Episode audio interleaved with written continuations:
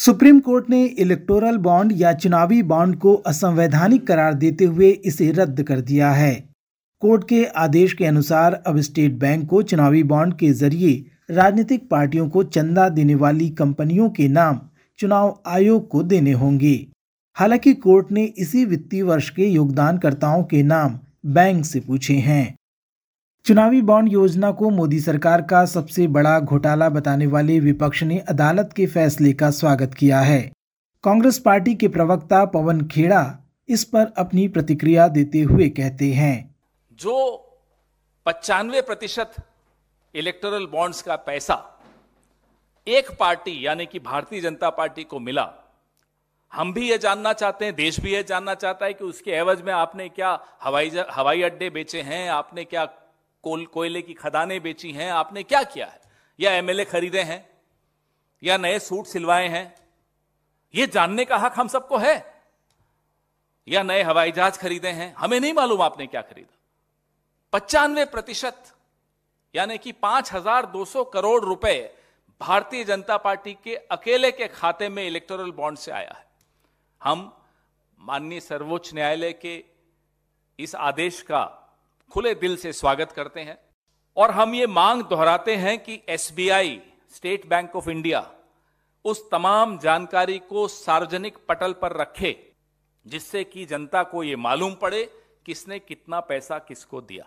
इस पूरे घोटाले में प्रधानमंत्री नरेंद्र मोदी के सीधे शामिल होने का आरोप लगाते हुए पवन खेड़ा कहते हैं। भारतीय जनता पार्टी की मोदी सरकार मनी बिल के तौर पे लेकर आई थी ताकि राज्यसभा में इस पर कोई चर्चा ना हो, कोई बहस ना हो और सीधा पारित हो जाए। आज भी हमें डर है और हमारा डर भी जायज़ है। हमारा डर यह है कि कहीं फिर से कोई अध्यादेश जारी ना हो जाए ताकि इस सुप्रीम कोर्ट के आदेश से बचा, बच जाए सरकार। ये डर हमारा जायज़ है। इस डर को हम आपके साथ साझा कर रहे हैं। हमारी मांग है, ये सीधा सीधा भ्रष्टाचार का मामला है। और इस भ्रष्टाचार के मामले में सीधे सीधे प्रधानमंत्री खुद शामिल हैं। ऐसे कई खोजी पत्रकारों ने फ़ाइल की नोटिंग्स तक सार्वजनिक की हैं। आप सबके सामने हैं। मैं भी आपसे साझा करूँगा। जिसमें चुनाव आयोग हो, वित्त मंत्रालय हो, लॉ कमीशन हो लॉ मिनिस्ट्री हो, इन सबने अपने अपने स्तर पे जिनके जमीर ज़िंदा हैं, उन अधिकारियों ने फ़ाइल नोटिस में अपना विरोध दर्ज किया था। सत्ताधारी भारतीय जनता पार्टी ने चुनावी बॉन्ड योजना का बचाव किया है। कोर्ट के फैसले का सम्मान करने की बात कहते हुए भाजपा नेता रविशंकर प्रसाद कहते हैं। जो सुप्रीम कोर्ट के संवैधानिक पीठ का यह फैसला है, अतः पार्टी की ओर से और संभवतः सरकार की ओर से आवश्यकता पड़ेगी तो इसका सुविचारित टिप्पणी की जाएगी। आज जब मैं पार्टी के राष्ट्रीय मंच पर बैठा हूँ तो कुछ बातें हम कहना चाहते हैं। ये निर्णय एक बहुत ही प्रामाणिक उद्देश्य के लिए लाया गया था। This decision was undertaken for a very laudable objective to bring in transparency in electoral funding चुनाव में पारदर्शिता हो फंडिंग में, इसके लिए लाया गया था। चुनाव में कैश का प्रभाव कम हो, उसके लिए भी लाया गया था। इस बात को समझना बहुत ज़रूरी है। और हमारे जितने चंदा देने वाले लोग हैं। उनकी अपेक्षा थी कि अगर उचित होगा कि हमारे हमारे लिए भी गोपनीयता रखी जाए। और ये बहुत अस्वाभाविक नहीं है। कांग्रेस पार्टी द्वारा भ्रष्टाचार का आरोप लगाए जाने पर पलटवार करते हुए रविशंकर प्रसाद का कहना है। और जो लेवल प्लेइंग फ़ील्ड की बात करते हैं उनके बारे में मुझे एक ही बात कहनी है। जहाँ तक कांग्रेस की टिप्पणी मैंने सुना नहीं है अगर उन्होंने कहा है कि घूस लेके दिया गया है अगर ये कहा है तो। तो जिनकी पूरी जिनका पूरा संस्कार घूस पर है, वो अगर ये आरोप लगाते हैं तो बड़ा हास्यास्पद लगता है।